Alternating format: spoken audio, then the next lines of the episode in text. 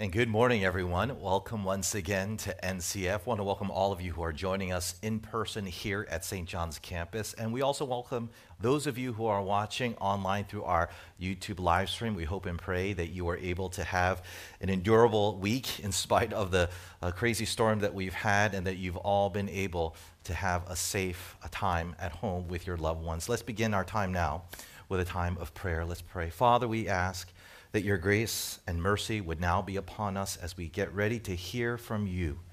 Lord, we pray that you would speak through your servant and through the words that come out of my mouth, that your spirit would do its work of having it burrow deep into our hearts so that we would hear the gospel story, the Christmas story, the story of our great God, so that we know who we are in our identity as characters of this great story, so that we could have fulfillment in the story that we are to live out, and that we could fulfill the purpose to which we have been written in to this wonderful, glorious narrative that we find our hope in. Father, we pray that as we prepare for this upcoming Christmas, that you would especially now minister to us and be with us, for you are the God who is Emmanuel, the God who is with us. And so, Father, would you now speak through your servant in spite of him? For we ask in Jesus' name, amen and amen. You know, it goes without saying that life has thrown upon us many negative experiences. Can I get an amen? Right? We go through negative experiences in life all the time. And if you've been part of our church for quite a while, you know that there's a particular experience that I have frequently mentioned to you, and that is FOMO. F O M O, the fear of missing out. Well, in light of the experience of COVID 19 that we have all gone through, I want to draw to your attention a new negative experience that I have labeled. I hope I become famous because of it, and that is YOMO, the year of missing out. Y O M O. This year has been a crazy year, has it not? 2020, the year of infamy, where we as a global society have missed out on so much, whether it's missing out on graduations, missing out on birthdays, missing out on baptisms, missing out on even, sadly, funerals. We have missed out so much this year. And as we draw it to a close, I fear that we could possibly miss out on something else that I hope you don't. And of course, I'm speaking of Christmas. I feel we are in danger of missing out on Christmas. Case in point, today is December 20th, 2020. We are five days shy of Christmas. And here I am standing before you, preaching to you my one and only Sunday Christmas sermon.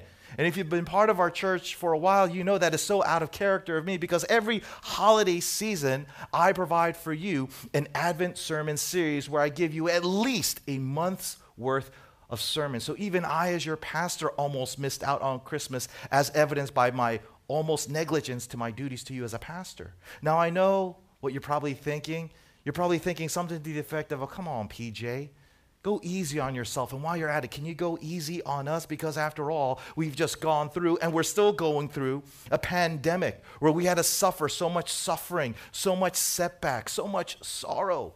Don't you think God would be okay if we missed out on Christmas just this year? Don't you think He would be fine if we just let Christmas pass by without much consideration? To which I would respond, no, He wouldn't. You know why? For two reasons. Reason number one, even before anyone had to contend with COVID, so many of us have been missing out on Christmas. What's that? Yeah. Consider this quote from Pastor John MacArthur as he writes, quote, the majority of people in the world will miss the next Christmas. But how can that be? How can anyone miss Christmas given the amount of adverse advertising, publicity, and promotion the holiday receives each year? Because although many, because Although many celebrate Christmas every year, most don't know what it's about. In spite of all the media promotion of Christmas, the majority of people will miss it because it has become so obscured, end quote. People have been missing out on Christmas way before COVID arrived on the scene, so I don't think it's a valid excuse to hide behind as to why anyone would try to use that to say, well, I'm going to miss out on Christmas this year. In fact, that segues into the second reason for my no answer as to why we shouldn't miss out on Christmas, and that is it's because we have suffered so much sorrow, so much setback, so much sabotage that we need to especially be sure that we don't miss out on Christmas. Or if I could put it more simply, it's because of this crazy pandemic of COVID 19 and all of its rippling effects that we must ensure that we don't miss out on Christmas. And so today, as we look at these two passages in Matthew and Luke, I want to show you how we can avoid missing out on Christmas by informing you ways in which we typically do in the hopes that you will learn from that and not miss out on it. So, with that in mind, three things I'd like to share with you today in today's sermon. Number one, the first common reason people miss out on Christmas. The first common reason people miss out on Christmas. Number two, the second common reason people miss out on Christmas. Easy points to remember. And finally, the only reason people need so that they won't miss out on Christmas. Okay, so those are the things that we're going to look at, look at in today's sermon. Let's begin with the first point. The first common reason people miss out on Christmas. So, as you were listening to Pastor Charles read to you that passage in Luke chapter 2, verses 1 to 7, we come across recognizable names that we Christians hear during this time of year. Do we not? Because these are the names that are frequently spoken of in Christmas sermons, names that are acted out in Christmas plays, names that are portrayed in Christmas television specials or Christmas movies. Names like Joseph and Mary, Caesar, Augustus, and even Quirinius, weird name? Even that name becomes easily recognizable in our holiday state of minds. But I want to draw your attention to a person that our passage doesn't name but undoubtedly references, and that is the innkeeper. The innkeeper yeah, the innkeeper. What are you talking about, PJ? I was listening carefully as PC was reading this passage. There's no reference to an innkeeper. What innkeeper are you talking about? There's no reference to an innkeeper at all. To which I would respond, You need to pay closer attention. And so let's do that now. The second half of verse 7, where we read, Because there was no place for them in the inn. Back in the days of this story, there were inns scattered throughout the ancient world, and there was one where Mary and Joseph happened to land upon in our story.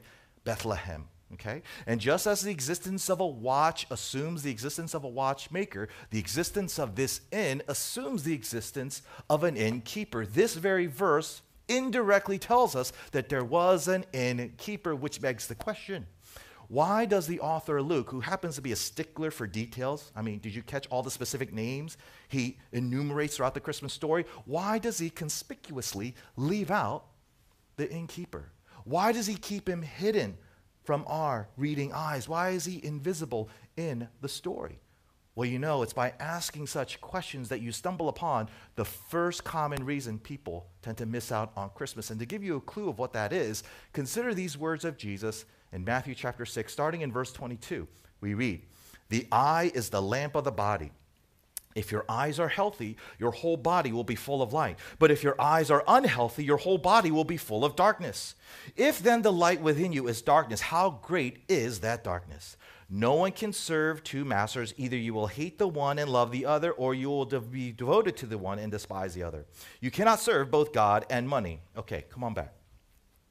Here, Jesus seems to give a very weird statement because he starts off talking about having a bad eye and how it practically causes a person to live as if they're in the dark. But then he goes on talking about money and greed and almost gives the impression that Jesus is a little bit scatterbrained, where he starts off a conversation talking about one topic and then, without warning, drastically shifts to another topic that has no relevancy to the first. But if that is what you're thinking, let me tell you, I'm sorry, you're wrong. Jesus is making a very powerful and poignant point. And to show you what that is, consider this quote from Pastor James Petty as he writes this, as he reflects on this passage. Quote, a coveting eye is a bad eye. It cannot see what is really there. It sees only darkness. Jesus is saying that the spiritually blind cannot see the reality of God's eternal kingdom. In Scripture, wealth and the desire for it are the most common sources of spiritual and moral blindness. Just as the blind man can only feel what is in front of him, so the one who serves money cannot see God's new kingdom. End quote. What's he saying? He's saying that the love of money, which includes the obsessive worrying over money, the obsessive working for money, the obsessive wonder of money, will make you blind to God and what He's doing in the world. Let me say that again The love of money, which includes the obsessive worrying over money, the obsessive working for money, the obsessive wonder of money, will make you blind to God and what He is doing in the world. This is why the author Luke does not show us the innkeeper. His inability to be seen is a reflection of his spiritual condition. He is blind to God and what he is doing in the world. And now we come upon the first common reason why so many miss out on Christmas. Because so many people are so preoccupied with the pursuit of power, of possessions, of pleasures, all of which come attached to money. Okay? And as a result, if you find yourself in that kind of mindset yourself, you end up developing that same negligent mindset when it comes to God in your relationship to Jesus. Because in many ways, this innkeeper is saying to Jesus through his parents, I'm sorry, Lord, I have no room for you right now. Okay? I'm sorry. And the question is is that describing your life, Christian? Hmm? Is it describing your life where you find yourself saying, I'm sorry, Lord, I'm a little bit busy, I'm a little bit preoccupied, I just don't have room for you right now?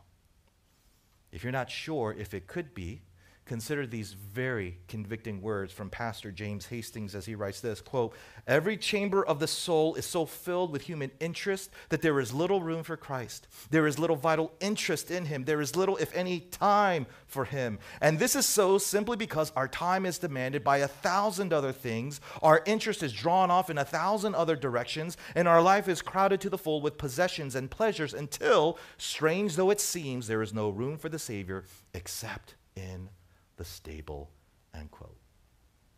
Do you know why so many miss out on Christmas and why they will this year? It's because they're so preoccupied with the pursuit of power, of possessions, of you know, pleasure, the pursuit of money, or simply put, the worship of money. Now, one question that I hope is stirring in your mind right now is why are people like this? Why are people, you and I, why are we so crazy over wealth, of income, of monetary funds? What is it about this thing that just drives us so crazily to where we become blind to who God is and what He's doing in life and maybe what He's doing in your life? Well, to ask such dangerous questions will confront you with answers that you might not be ready to hear, but yet here we are. So, to do this, let's go to the second point. The second common reason people miss out on Christmas. Let's take a look at the other passage for today, Matthew chapter 2. We're starting in verse 1. We read Now, after Jesus was born in Bethlehem of Judea in the days of Herod the king, behold, wise men from the east came to Jerusalem, saying, Where is he who has been born king of the Jews? For we saw his star when it rose and have come to worship him. When Herod the king heard this, he was troubled, and all Jerusalem with him. And assembling all the chief priests and scribes of the people, he inquired of them where the Christ was to be born. Okay, pause right there. Your attention, please. Here here we come across another familiar name that we hear so often during this time, and that is Herod, the current reigning king of the Jews. And I imagine for those of you who grew up going to church, going to Sunday school, you recognize this name, Herod. But I'm willing to bet that many of you will not know the kind of person Herod was. And so, to remedy that, quick biography. If you ever read historians who lived during this time of Herod, they will tell you that he was a crazy, power hungry, power hung- hungry psycho king. He was a crazy, power hungry, paranoid psycho king. Consider these words from Josephus, a man who lived during the time of Herod, as he says this about him. Quote, He, Herod, was a man who was cruel to all alike, and one who was easily gave in to anger and was contemptuous to justice. And yet he was as greatly favored by fortune as any man has ever been, in that from being a commoner, he was made king. And though encompassed by innumerable perils, he managed to escape them all and live on to a very old age. As for the affairs of his own household and his relations to his sons, he had, in his own opinion at least, enjoyed very good fortune since he had not failed to get the better of those whom he considered his enemies. But in my opinion, he was very unfortunate indeed. End quote. Now, just in case you're a little confused as to why Josephus references Herod's sons along with Herod's enemies in the same sentence, it's because Herod saw his sons as his enemies. Yeah, he killed his sons, two of them to be exact. Why? Because he was so paranoid that he thought his sons were trying to take over his throne when they weren't. And if he thought that was bad enough, he also kills their mother, his own wife. Herod was a cold blooded, merciless killer. And the reason why he was this way is for one reason and one reason alone. He was consumed with being king and staying king at all costs by any means necessary. Now, I know that when you and I come across certain characters, certain people who fit this kind of profile, we naturally assume something to the effect of, man, I am so glad I am nothing like this guy. I am so glad that I share no commonality, no similarities with such a villainous, vile, victimizing creature, right? And maybe that's what you're thinking right now. But before you settle your heart to that kind of a conclusion, let's read again that quote from Josephus, but let's focus on just one sentence in that quote. Listen again to what he said about Herod. Excuse me. And yet he was as greatly favored by fortune as any man has ever been, in that from being a commoner, he was made king, and though encompassed by innumerable perils, he managed to escape them all and lived on to a very old age. Now, thought experiment. If this was the only surviving historical description of Herod, okay, let's say we didn't have the New Testament, we didn't have any sort of background information except for this small little quote I just read to you about Josephus. I'd imagine that this quote would transform Herod in your mind from being someone who you had nothing in common with to someone who you shared a lot in common with. Because this small description fits perfectly to the fundamental narrative that you and I are taught to believe in and to live out ever since we are little kids. And what narrative am I speaking of? I'm speaking of the American dream, right? To going from nothing to something, to overcoming adversity by your own sweat, right? The same dream that many of you are actively trying to realize in your own life. Now, just in case you're a little fuzzy as to what I mean by the American dream, consider this definition that I came across on the Investopedia website. It goes like this quote, The American dream is the belief that anyone, regardless of where they were born or what class they were born into, can attain their own version of success in a society where upward mobility is possible for everyone.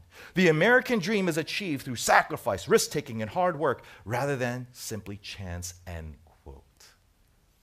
this definition matches perfectly to that small description of Herod that Josephus wrote about all those centuries ago. And because that is true, that also means that maybe, just maybe, you may have some things in common with Herod than you initially thought you didn't. Now, what I'm about to say can come across as highly offensive to you, and yet it needs to be said. If it is possible that there are some aspects to Herod that you have some commonality with. Couldn't it also be possible that there are many aspects, dare I say, all aspects of Herod that you have commonality with? Couldn't it be possible that if you face the same opportunities, had to contend with the same threats, that you would turn out no different than King Herod himself? And because that is true, doesn't that also mean that you, like Herod, are driven by one thing and one main thing alone, and that is to be king and to stay king at all costs by any means necessary? Now, I know what you're probably thinking to yourself right now. How dare you, Pastor John? How dare you say such a disgusting, vile thing? How dare you make an accusation like that to me? But is it really a how dare you, Christian? Is it really? Let me ask you this. You ever struggle with being troubled?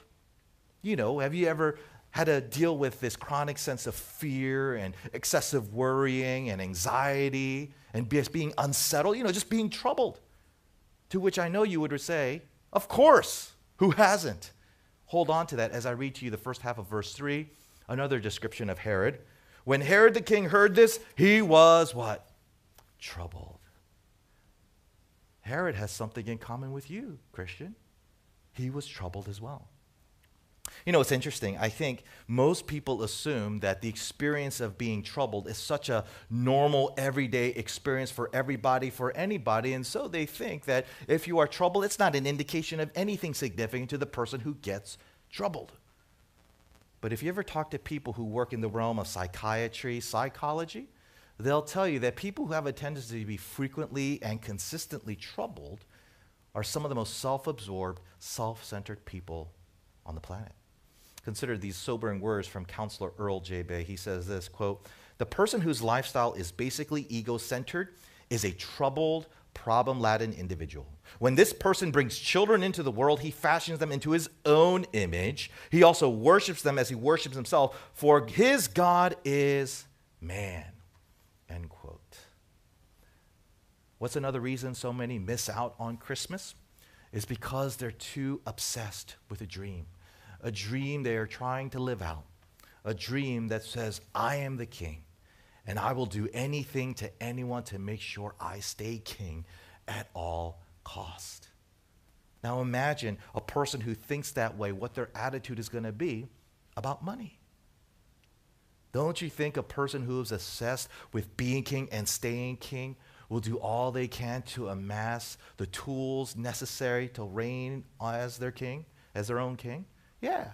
Turns out that these two reasons I'm speaking of are actually a two for one deal, where if you have one, you're going to have the other. They're two sides of the same coin, to where if you're struggling with one common reason, guess what?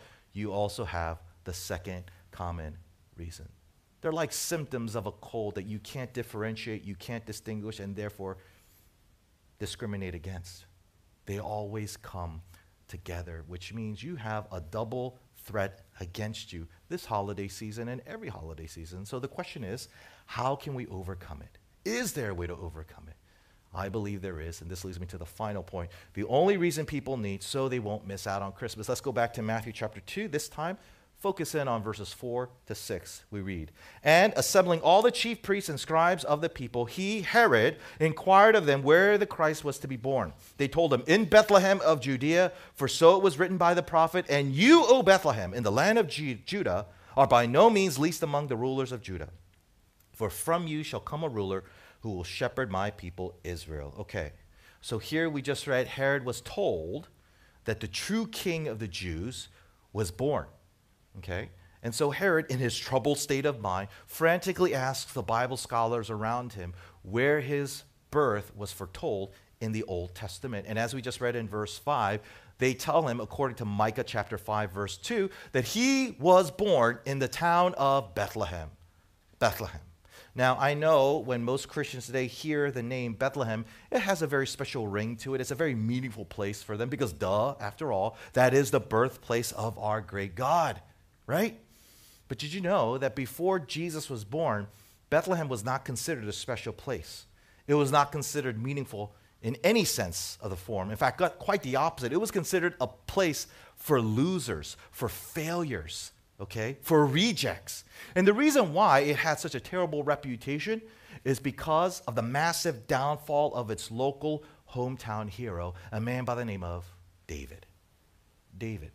In 1 Samuel chapter 16, we are told that David was anointed to be king in the town of Bethlehem by none other than the prophet Samuel. In other words, Bethlehem was the place where God publicly declared that David could possibly be the greatest king of Israel ever, and indeed he almost was. If you ever read his life story in the Old Testament, you come to find that during his reign as king, he amassed vast amounts of wealth more than any other king or king after him. And during his reign, he was able to unite the 12 tribes of Israel and through them expand the borders of his kingdom that no other king after him was ever able to repeat. In many ways, David was the embodiment of the success story of the American dream. He was the model of what the American dream could be. But if you keep reading on about his story, you know he didn't meet that potential, he didn't fulfill that destiny to where some very poor choices that he made resulted in him losing everything. He lost his fame, he lost his fortune, he lost his family. And you know why? Because of one reason and one reason alone. He was obsessed with being king and staying king at all costs, by any means necessary, even if it meant killing a person who loved him killing, murdering him. Okay? And as a result, a place that originally had so much grandeur because it was the origin of the potential greatest king ever, now was forever cursed as the birthplace of the greatest loser, the greatest fallen person, the greatest failure. Not the kind of place you'd want to be associated with in any way. And yet, here's what's so astounding. When God chose to come into the world to save it, to where he would have to become a man, to where he would have to be born at a certain place, he chooses, of all places, to be born in Bethlehem. Why? Why? Knowing the reputation that it held during this time. The answer is quite simple it's because of the gospel. The gospel. Now, what is the gospel? The gospel is the good news that says you and I and every other person that walks on this earth, we constantly miss out on God. And not just during Christmas, but every season, every moment, every place of our history on this earth. We are always missing out on God intentionally or even unintentionally. And yet, God chooses to never allow himself to miss out on you. That's what the gospel teaches us. Let me explain that. Um, this reference to Bethlehem, right, which is really a reference to David's failure, it's designed to send shivers down our spine. It's supposed to make us feel uneasy. Consider these words from Old Testament scholar Ralph Davis. He says this quote, The mention of Bethlehem has an ominous ring to it. The birth of the Messiah in Bethlehem and not in Jerusalem, the city of David, presupposes that the family of David, out of which the Messiah's birth is to spring, will have lost the throne and have fallen into poverty. End quote. Now you hear this and you're wondering, why would this reference to David's failure, i.e., Bethlehem, why should that send shivers down my spine, PJ? Well, maybe this kind of quirky illustration could help. I'm sorry, this is the only thing I could think of. Um, let's imagine you're back in middle school and the school year has started, no COVID, okay, so it's a normal school year. And then a new bully comes into your school. And he is just beating down, terrorizing, threatening everybody. And then he sets his eyes on you and he says, You are next. He just says that. And at first, you're not too bothered because, lo and behold, your best friend, he's the toughest kid you know. He was always the toughest kid in school. He was always the toughest kid in your neighborhood. And he's got your back. And he says, You know what? Don't worry about that. I'll take care of him. And then they go toe to toe. And behold, your best friend gets beaten down. Right? He's failed you. And now your best friend's failure sends shivers down your spine. Because if he has no hope in attempting to rule over this bully, that means you have no hope of having any peace in your life as well. That is why David's failure is designed to send shivers down your spine. If there was anyone who could have been a true success story of the American dream, of the deluded attempt to be king and stay king at all costs, it was this guy, David. And yet he failed. See, David's failure is an ominous warning to all of us that any of our attempts of trying to be the king of our lives and stay the king of our lives is doomed to failure, and you will end up just like David a reject, a loser, a failure. And yet, here's what's so crazy we still do it. All of us in here at this moment, I bet right now, you're still trying to live out this dream, are you not? You're still trying to live out this this dream of being king and staying king, or in its more sanitized version, the American dream, aren't you?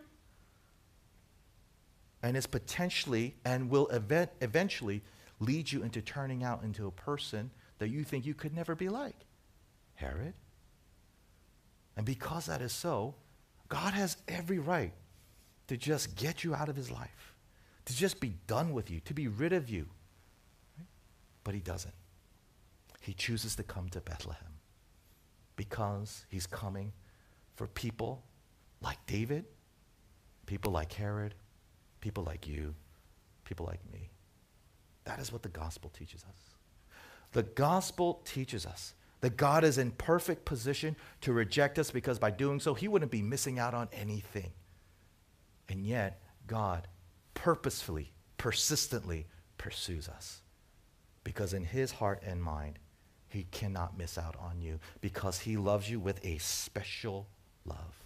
Notice I said special love, as in unique, one of a kind, unduplicatable, set apart. You know, one of the ways that you know that you really believe the gospel of Jesus Christ is when you have the conviction that Jesus loves you in a way that you are not capable of loving yourself. In other words, one of the ways you know you really believe this is the truth that you live by is that Jesus loves you in a way that you cannot replicate for yourself. And because that is true, that means you also come to the conviction that Jesus, as the king over your life, is a far better setup than you trying to be the king over your life. Because when Jesus is king over your life, it affects you in such a way that it blesses other people. But when you try to be the king of your own life, you end up becoming a Herod to the people you love and the people who love you. You see? If you want to ensure that you do not miss out on Christmas, you need to understand and you need to experience and embrace this love of God through Jesus Christ that the Christmas story reminds us by virtue of the fact that your king came to Bethlehem. Friends, do you believe that story? If you don't, then I implore you simply with this request. Stop trying to be the king of your life and start trusting the true king who gave his life for you by dying on the cross as the substitute savior for your sins. When you understand that, then and only then will you be able to not fall into the tragedy of missing out on Christmas this year. Haven't we missed out enough already? Let's make sure that we end this year on not missing out what I believe is the most important thing the good news that your God will never choose to miss out on you, and He's ensured that He'll never miss out on you by faith in him. Amen? Amen. Let's pray. Father, we ask that you would help us to remember this beautiful story that is not simply just a story, but it's our story where you have come to show yourself as the person that you are. You are the king. You are the only king. You are our king. You are my king. And Father, forgive us when we have attempted to take over your throne over our lives, causing so much havoc in ourselves and destruction to the people around us. Father, may this Christmas season especially be a reminder to us that you are the one who we can never miss out on because you've ensured that you will never miss out on us. And so, Lord, may that be a treasure that we hold on to as we transition into this new year, and that we would begin this upcoming year and every year here on out, always committed to the conviction that our great God loves us with a special love because our God is the only true King over life itself and over our own lives. Would you help us to hold on to this conviction, especially in times like this, so that no matter what we miss out in life, we know that we have not missed out on the only thing that is important to us. We pray in Jesus' name. Amen and amen. Let's